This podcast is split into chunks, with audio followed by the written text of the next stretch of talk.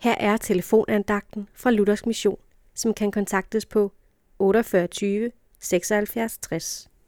Andagtholderen i dag er Louise Engel Kofod. Jeg læser fra 1. Peters brev, kapitel 4, vers 7-9. Der står, men alle tings ende er nær. Vær derfor besindige og overvågne, så I kan bede. Først og fremmest skal I holde fast ved den indbyrdes kærlighed, for kærligheden skjuler mange synder. Vær gæstfri mod hinanden uden tværhed. Jesus kommer snart igen. Derfor er det vigtigt, at vi er vågne og klar til at tage herfra. Peter nævner én ting, som er den vigtigste i den forbindelse. Først og fremmest skal vi holde fast ved den indbyrdes kærlighed, siger han. For kærlighed skjuler mange synger. Når vi opfordres til at holde fast i kærligheden, er det nok fordi den ikke bare altid er der af sig selv. De andre kristne har fejl, og din menighed er ikke som den burde være.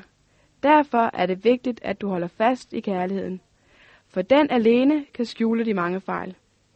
Det er vigtigt, at du giver kærligheden gode vækstbetingelser, for eksempel ved at sprede de gode rygter og tilgive andres fejl. Du må aktivt holde fast ved den indbyrdes kærlighed. Den er nemlig med til at gøre dig besindig og overvågen, så du kan bede.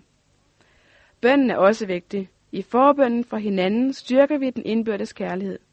Gennem den kan vi hjælpe hinanden til at nå målet, til ikke at falde i søvn. Men at det først og fremmest gælder om at holde fast i den indbyrdes kærlighed, det glemmer vi nok tit.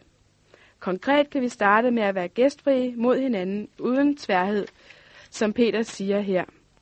Nu gælder det blot om at handle efter det, som ordet fortæller os at gøre. Amen.